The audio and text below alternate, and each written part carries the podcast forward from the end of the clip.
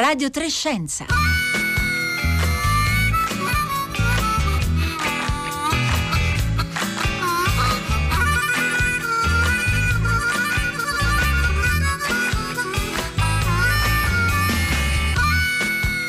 Buongiorno, buongiorno da Marco Motta, sono le 11.30 e 10 secondi in questo istante, bentornati all'ascolto di Radio Trescenza, con me vi salutano dall'altra parte del vetro la regista Giulia Nucci e Fiore Liborio alla parte tecnica e poi tutto il resto del gruppo di Radio Trescenza che sta lavorando da casa, Paolo Conte, Roberta Fulci, Costanza Confessore, Rossella eh, Panarese. I test sierologici sono diventati eh, negli ultimi giorni il tema su cui si stanno concentrando molte attenzioni anche in vista della cosiddetta fase 2 per verificare quante persone nella popolazione italiana sono avvenute davvero a contatto col SARS-CoV-2, il nuovo coronavirus. Molto si sta anche discutendo sull'affidabilità di questi test. Allora oggi proveremo a capire meglio in dettaglio come funzionano, a quali fini possono essere usati usati, per esempio, possono davvero fornire una, quella che è stata chiamata una patente di immunità per far tornare in sicurezza le persone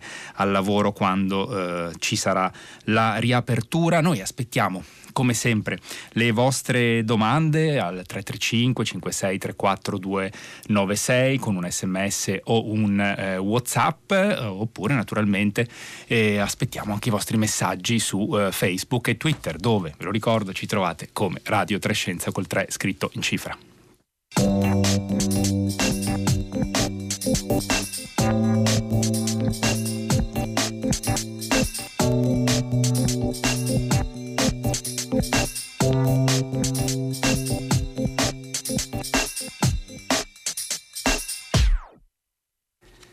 Allora siamo in attesa di raggiungere il nostro ospite della puntata di oggi, Giorgio Palù, che ha una lunga carriera da virologo all'Università di Padova alle spalle, è il presidente uscente della Società Europea di eh, Virologia, sta lavorando attivamente per conto della Regione Veneto eh, sull'utilizzo appunto di questi test sierologici per fare un'indagine appunto sulla eh, popolazione, un'indagine eh, sulla popolazione per scoprire davvero quante persone sono entrate a contatto col eh, SARS-CoV-2. In attesa di raggiungerlo, intanto vi ricordo eh, tutti i materiali che sono a disposizione sul nostro sito radiotrescenza.rai.it, a cominciare dal dizionavirus eh, curato da Silvia Bencivelli, 10 voci, 10 lemmi eh, che raccontano una sorta di piccolo eh, breve glossario eh, sull'epidemia, ma anche tutte le puntate che abbiamo fatto in queste settimane, i podcast podcast Covid-19 che abbiamo fatto eh, con eh, Roberto Burioni eh, con eh, Ilaria Capoa, con Pierluigi Lopalco. Sono tanti davvero i materiali eh, che eh, potete riascoltare e scaricare eh, dal nostro sito radiotrescenza.rai.it eh, ci sono arrivati già eh, messaggi eh, su, sul tema di oggi ci sono arrivati dalla nostra per esempio sulla nostra pagina Facebook una testimonianza per esempio come quella di Elsa Fallani che ci racconta che nell'ospedale di Firenze i test sierologici si stanno conducendo tutti, su tutti da circa due settimane. Eh, ho avuto dei contatti a rischio medio-alto con un paziente Covid asintomatico al momento della prestazione, di cui uno prolungato con gestione delle vie aeree. Quest'ultimo paziente dopo il recovery ha avuto tre temponi negativi e, e poi un'altra indagine positiva. Noi operatori sanitari venuti in contatto eh, con la sorveglianza telefonica per ora nessun tampone, tra l'altro solleva una questione che come sappiamo è ben nota, quella della eh, sicurezza dei medici, degli operatori sanitari, eh, degli infermieri tra cui si contano, come lo sappiamo, come sappiamo bene, eh, molte vittime eh, negli ospedali eh, italiani e anche naturalmente tra eh, i medici eh, di base. c'è eh, un'altra persona, Michele, gireremo magari questa domanda quando riusciremo a raggiungere il nostro ospite eh, che ci chiede ma se la stessa persona fa il tampone, i tamponi se ne è molto parlato nelle scorse settimane, i tamponi per rilevare appunto la presenza eh, del eh, virus SARS-CoV-2 e se faccio il tampone e il test sierologico è possibile che si ottengano risultati eh, diversi? E questo è un interrogativo che appunto gireremo, se ne sta molto discutendo in queste settimane perché eh, c'è, eh, c'è, anche un problema diciamo, di sovrabbondanza di test eh, disponibili, nel senso che nel mondo sono circa 120, se non vado errato, i test messi a punto da varie eh, eh, società e aziende e non tutti rappresentano, hanno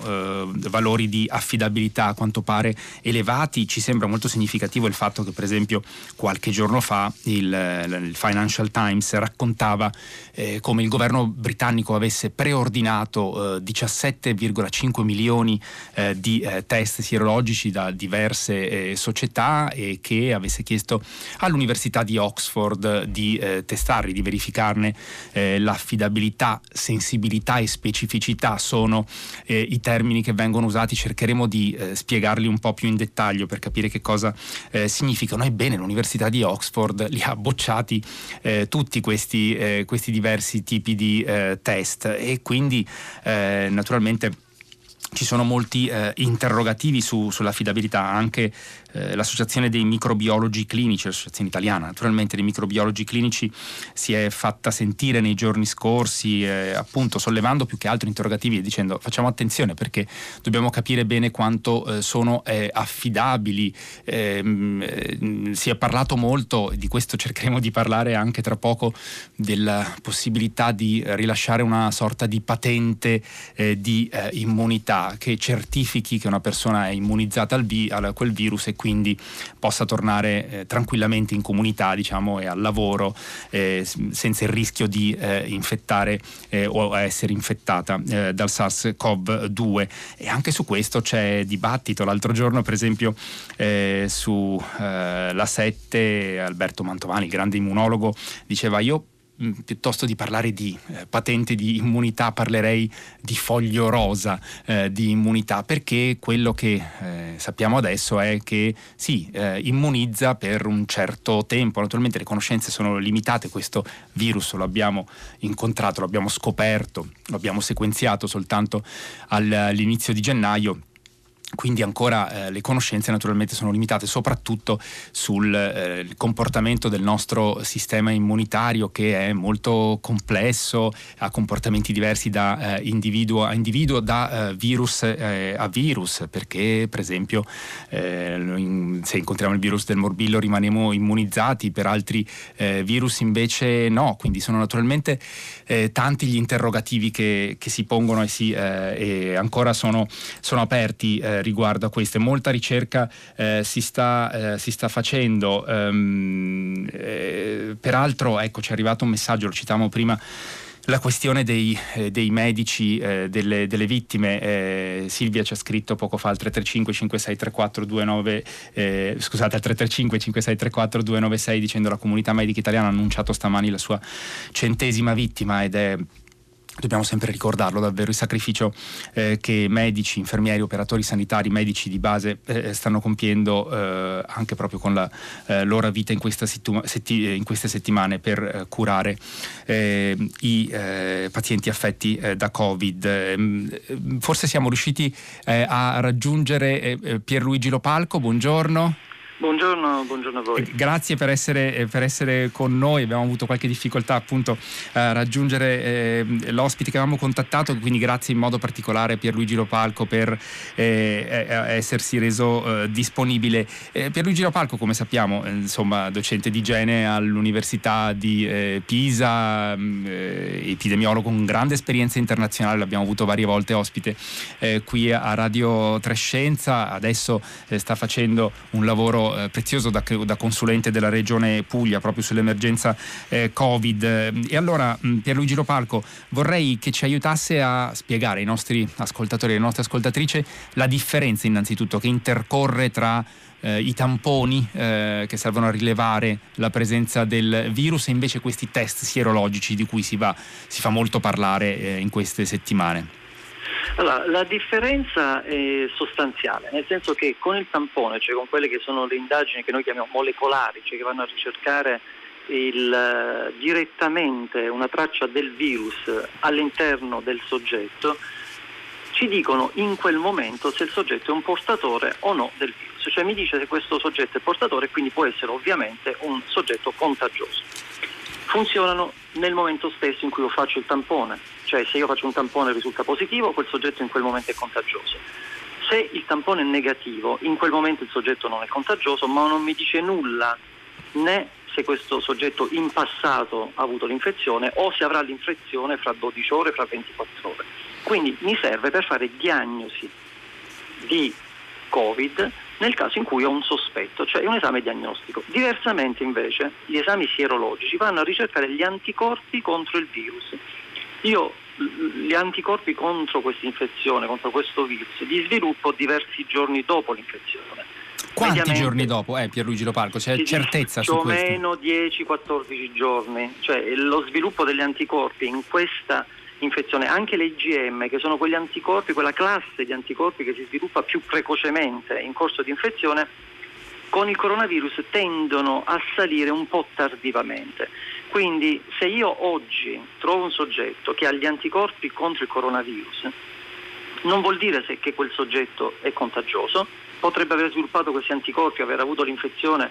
minimo 10-14 giorni fa, con buona probabilità, ma potrebbe averla avuta anche un mese fa. Quindi quello che mi rileva questo tipo di indagine è appunto l'avvenuto contatto con il virus. Poi quanti giorni o quanti mesi prima questo contatto sia avvenuto mm, non lo posso sapere, non mi è dato sapere.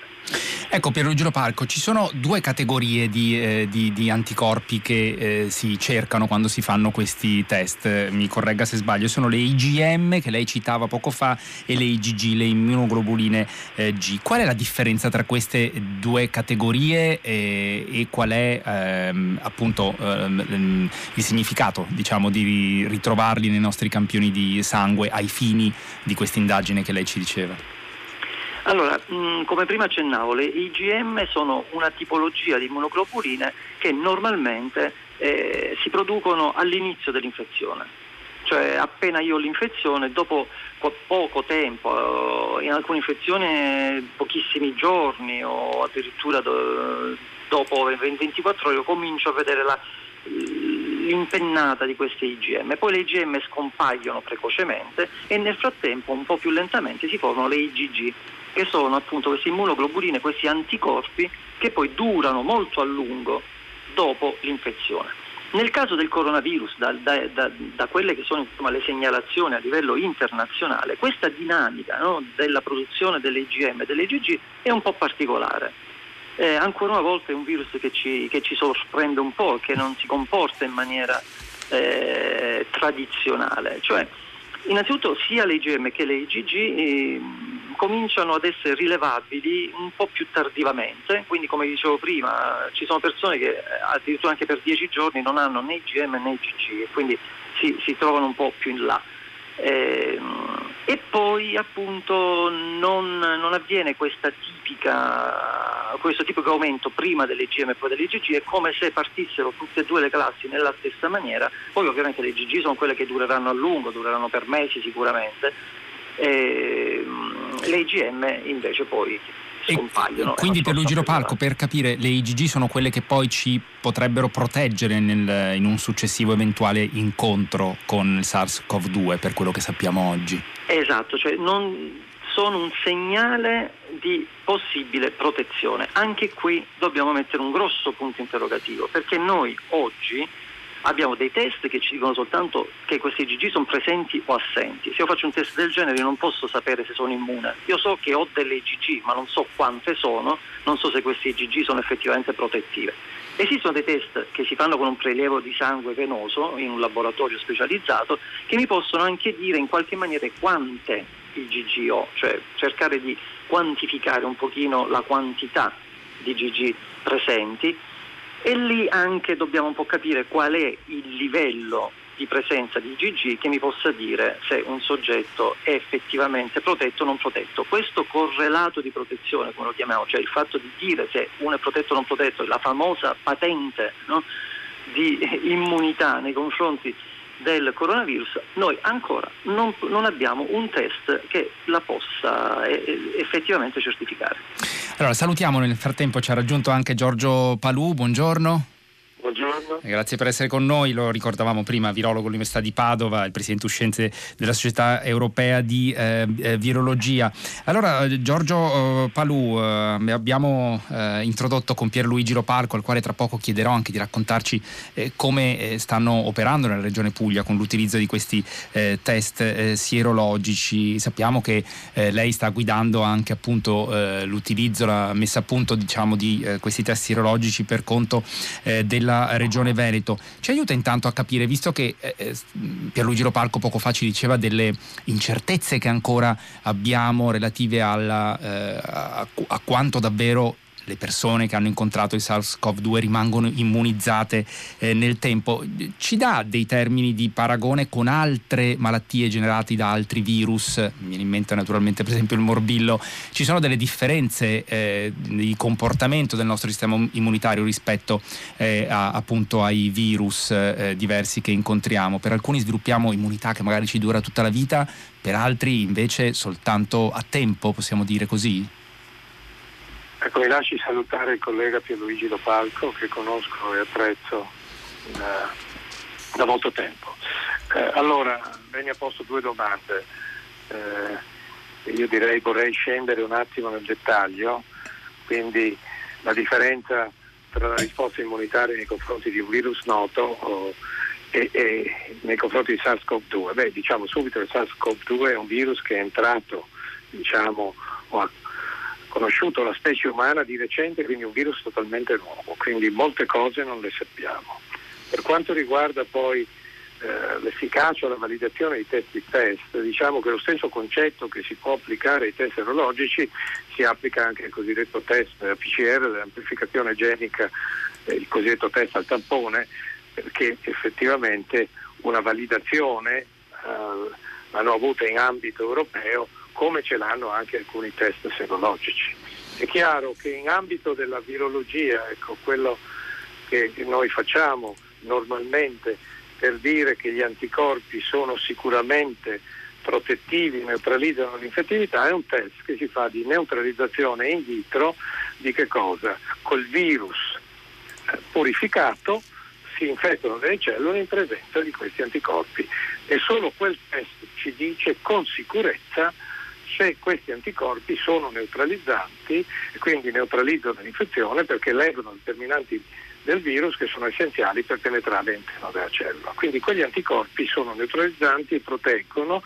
e ci danno sicuramente eh, l'immunità, sono quelli che conferiscono l'immunità al soggetto che ha incontrato il virus. Allora diciamo che dei test oggi in commercio, ecco alcuni hanno già fatto un raffronto tra eh, diciamo, il metodo con cui vengono evidenziati sono test che utilizzano degli antigeni purificati ottenuti con DNA ricombinante e poi assaggiano l'interazione degli anticorpi del paziente o del supposto infettato con il virus vedendo l'interazione anticorpo-antigene con un sistema di rivelazione, ecco alcuni di questi test hanno avuto anche un controllo di efficacia, non solo di sensibilità e specificità, cioè quanto leggono veramente i positivi, i veri positivi o i falsi negativi, quanto li discriminano, ma anche c'è stato un raffronto, almeno in un paio di studi, con la capacità di neutralizzare. Mi scusi se la fermo allora, un secondo, Giorgio Palù. Eh, soffermiamoci su questi due termini che vengono spesso citati quando si discute dell'affidabilità in queste settimane dei test, sensibilità e specificità. Le chiedo di, di ripetere questa distinzione eh, per farci cap- capire meglio cosa significano. La specificità è la capacità, quindi è una, un valore statistico che ci permette di dire quanto un test discrimina veramente in grado di riconoscere i falsi negativi. Quindi quante, la percentuale dei casi in cui le risposte negative sono realmente negative. E solitamente si ritiene che questo debba essere vicino o superiore al 95%, mentre la sensibilità è la capacità di individuare un soggetto con malattia, quindi nel caso di un virus di eh, riconoscere il virus in quel tessuto, in quel prelievo in, in, quel campione biologico. Questa è la sensibilità. Quindi ci sono test che hanno questi parametri al 95% superiore. Quindi questo sicuramente quelli che noi utilizzeremo in Veneto sono quelli che hanno per l'IgG valori superiori al 95% di specificità e sensibilità, che sono i criteri discriminatori diagnostici. Eh, ecco, le IgM, come diceva il professor Lopalco, eh, vengono rivelate non con questa sensibilità, ma con una specificità molto elevata, ma non con questa sensibilità. E questo ecco, cosa comporta, dire, Giorgio Palù? Beh, questo comporta che sicuramente le IgG siano più sicuramente diagnostiche di avvenuto contatto con il virus o che ci sia un ritardo, come aveva detto il collega Lopalco, nella messa in, in evidenza delle IgM nelle prime fasi di infezione. Volevo essere chiaro, ecco, il test di neutralizzazione è un test che un virologo fa, in questo caso deve farlo in un laboratorio protetto, perché questo è un virus di livello di sicurezza 3 ed è un test che dà con sicurezza, è quello che noi facciamo, solitamente lo facciamo per i flavivirus, sto citando West Nile, dengue, encefalite giapponese, encefalite da zecca, perché questi virus anche con i test commerciali eh, ecco, siccome sono molto imparentati tra di loro, ecco, il test di neutralizzazione è quello che taglia la testa al toro. Ecco, devo dire che questi test, alcuni di questi test sviluppati dalle biotech, biotech cinesi sono stati validati su importanti numeri, significativi numeri di soggetti infettati in Cina e vale a dire sono stati prima di essere utilizzati ovviamente sono stati cimentati eh, gli anticorpi o, o gli antigeni eh, nei confronti dei virus che più assomigliano a questo SARS-CoV-2, che è il SARS-CoV-1, che è il virus della SARS e il coronavirus del raffreddore. Quindi ecco, voglio dire, hanno garanzie in questo caso di essere diretti contro quegli antigeni che sono stati utilizzati. Giorgio Palù, all'inizio della trasmissione citavo il fatto che nei giorni scorsi ehm, il Financial Times riportava la notizia che l'Università di Oxford aveva eh, sottoposto a controlli, diciamo, a verifiche eh, tutta una serie di test, eh, il governo aveva già preordinato 17 milioni di questi eh, test, ma eh, l'Università di Oxford li ha bocciati tutti in termini di eh, appunto affidabilità. a lei sorprende questa questa notizia uh, oppure mh, mm, no? Ma sai, l'Università di Oxford starà anche dicendo che il virus circola nel 10% della popolazione italiana, ecco, che calcolassero quello che sta avvenendo nel Regno Unito. Voglio dire, per sapere quanto il virus circola non serve il test al tampone, che tra l'altro, se vogliamo proprio dirla tutta fino in fondo, non ha la sensibilità al 100%, ma molto meno del 100% di sensibilità, perché ci sono test che misurano l'espressione di un gene virale, di due geni virali, di tre geni virali diversi come metodologia e quindi anche qui diciamo che non c'è stata una standardizzazione e questo per dire che non potevamo nemmeno farla, dovevamo usare quello che avevamo di meglio al momento. Quindi quello che io sto dicendo è che questi test serologici ci servono, soprattutto il professor Lopalco lo sa benissimo, per stabilire la prevalenza che è un'altra misura di frequenza statistica che ci dice quanto un virus è circolato e non lo possiamo sapere con una misura di un test che ci dà l'incidenza giorno per giorno che è il tampone. Quindi cioè lei ci sta dicendo ci aiuta a fare una fotografia diciamo, della popolazione. il virus è circolato, ovviamente non possiamo fare prelievi di sangue a 50 milioni di, di italiani, ma, ma su un campione significativo. significativi della popolazione per genere, per età, per professione, che ci dicono quanto il virus è diffuso in questi strati. E quindi sicuramente, voglio dire, i laboratori di virologia, in Italia non ce ne sono tanti, ma i centri di riferimento che ci sono valideranno sicuramente anche con test di neutralizzazione quant'è poi la corrispondenza vera. Ma in questo momento è importante mettere in evidenza e avere queste notizie. Allora Pierluigi Lopalco, a questo proposito, ehm, voi come eh, nella regione Puglia, lei eh, lo ricordavamo all'inizio, è il eh, consulente, è stato chiamato dal Presidente Emiliano proprio per occuparsi e coordinare la risposta sull'emergenza eh, Covid, ehm, come state usando i test sierologici? Allora mi faccio prima ricambiare affettuosi saluti al professor Palù, eh, di cui ovviamente sottoscrivo tutto quello che, quello, che, ha detto e che ha chiarito in, in grande dettaglio. Noi appunto appena sono stati disponibili sul, sul commercio questi test sierologici, sia i test rapidi sia quelli che chiaramente sono più precisi ed affidabili sul prelievo venoso, quindi da fare in laboratori specializzati,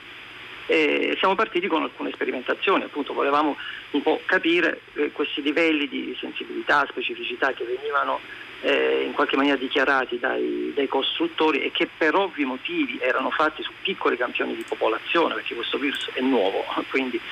eh, abbiamo un po' voluto vedere come funzionassero. Per quel motivo, cioè quello che diceva il professor Palù, questi test servono per indagini sieroepidemiologiche principalmente cioè servono per capire nella popolazione quanto il virus abbia circolato, cioè quanti sono stati soprattutto quei famosi casi asintomatici di cui si parla tanto ma che ancora nessuno è riuscito a quantificare con precisione. Dunque, partendo, noi siamo partiti ovviamente dagli, dagli operatori sanitari, perché? Perché in Puglia il virus nella popolazione generale ha circolato poco. Noi la maggior parte dei focolai li abbiamo avuti negli operatori sanitari e nelle residenze per anziani. Per cui è chiaro che se io andassi a fare adesso un campione di popolazione eh, rappresentativo de- della popolazione pugliese probabilmente troverei delle quote bassissime di persone che hanno incontrato il virus. Invece andando a fare queste indagini negli operatori sanitari che in qualche maniera hanno avuto delle occasioni di esposizione maggiori, probabilmente lì posso effettivamente trovare delle quote di soggetti che hanno sviluppato gli anticorpi un po' più alte.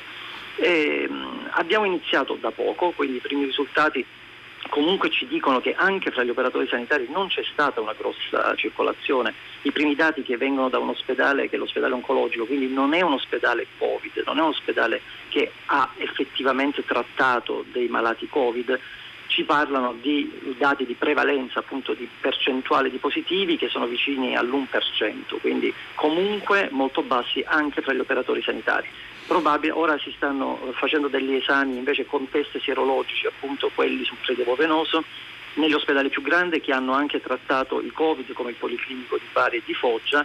stiamo aspettando, stiamo aspettando le risposte. E, ehm, nel frattempo stanno arrivando davvero molti eh, messaggi che purtroppo non faremo in tempo eh, a citare, ritrovate comunque pubblicati eh, sul nostro sito raiplayradio.it. Però c'era una domanda da Lorenzo che girerei a ehm, Giorgio Palù perché eh, riguarda ehm, la, eh, diciamo, chiede se le IgG e l'IgM, le immunoglobuline di cui abbiamo tanto parlato, questi due tipi di anticorpi, sono specifiche solo per il Covid-19 oppure sono generiche. Abbiamo letto Giorgio Palù che eh, insomma naturalmente ci, ci sono altri coronavirus, per esempio quelli del raffreddore che noi conosciamo molto bene. Allora c'è il rischio che questi test possano eh, incontrare e rilevare eh, delle, dell'immunoglobuline globuline, degli anticorpi che magari sono eh, di un altro tipo di coronavirus oppure il livello di eh, appunto specificità è tale che non ci possono essere dubbi su questo? Ecco, io posso parlare solo di quei test che abbiamo scelto, ovviamente questi sono stati esperimenti preliminari effettuati in chi li ha prodotti questi, questi sistemi diagnostici, sicuramente io mi riservo, come accennavo per i flavivirus, eh, non si può mai escludere, ma devo dire ecco, che la somiglianza maggiore, l'80% di omologia è col genoma del SARS-CoV-1 e non col genoma del virus del raffreddore che è l'NL63 che ha lo stesso recettore che l'ACE2, l'enzima di conversione dell'angiotensina 2 e quindi che verosimilmente ha una proteina S eh, più vicina. Ecco, quindi questi test sono stati fatti preventivamente, ma come ho detto eh, ci riserviamo di farli quando avremo un numero eh, di dati e di risultati eh, per poterli confrontare col test di Quindi Giorgio Paluzzi, quello che abbiamo fatto volevo dire che una validazione l'abbiamo già fatta preliminare anche noi e l'abbiamo fatta con tutti i casi positivi sicuri e negativi sicuri. Quindi Gio- abbiamo visto Giorgio Palù, in chiusura mi scusi, però è importante perché ehm, quindi la conclusione è che per adesso è prematuro parlare di patente di immunità, abbiamo 30 secondi, ma dobbiamo arrivare alla validazione più certa di questi test per pensare di rilasciare una patente di immunità. Guardi che quando circola un virus nuovo e si trovano gli anticorpi diretti contro i suoi antigeni specifici, sono due, la nucleoproteina e la proteina superficiale, e quindi è la prima volta che l'uomo li incontra, sicuramente quegli anticorpi sono un determinante e sono un sinonimo di immunità. Ok, eh, la ringrazio eh, per la uh, chiarezza, eh, siamo giunti alla fine di questa puntata di Radio Scienza, Ri- ringrazio Giorgio Palù, eh, virologo all'Università di Padova, Pierluigi Lopalco, eh, docente di genere all'Università di Pisa per essere stati con noi. E adesso il microfono passa a Marco Mauceri per il concerto del mattino, da Marco Motta l'augurio di una buona giornata a tutti e l'ascolto di Radio 3.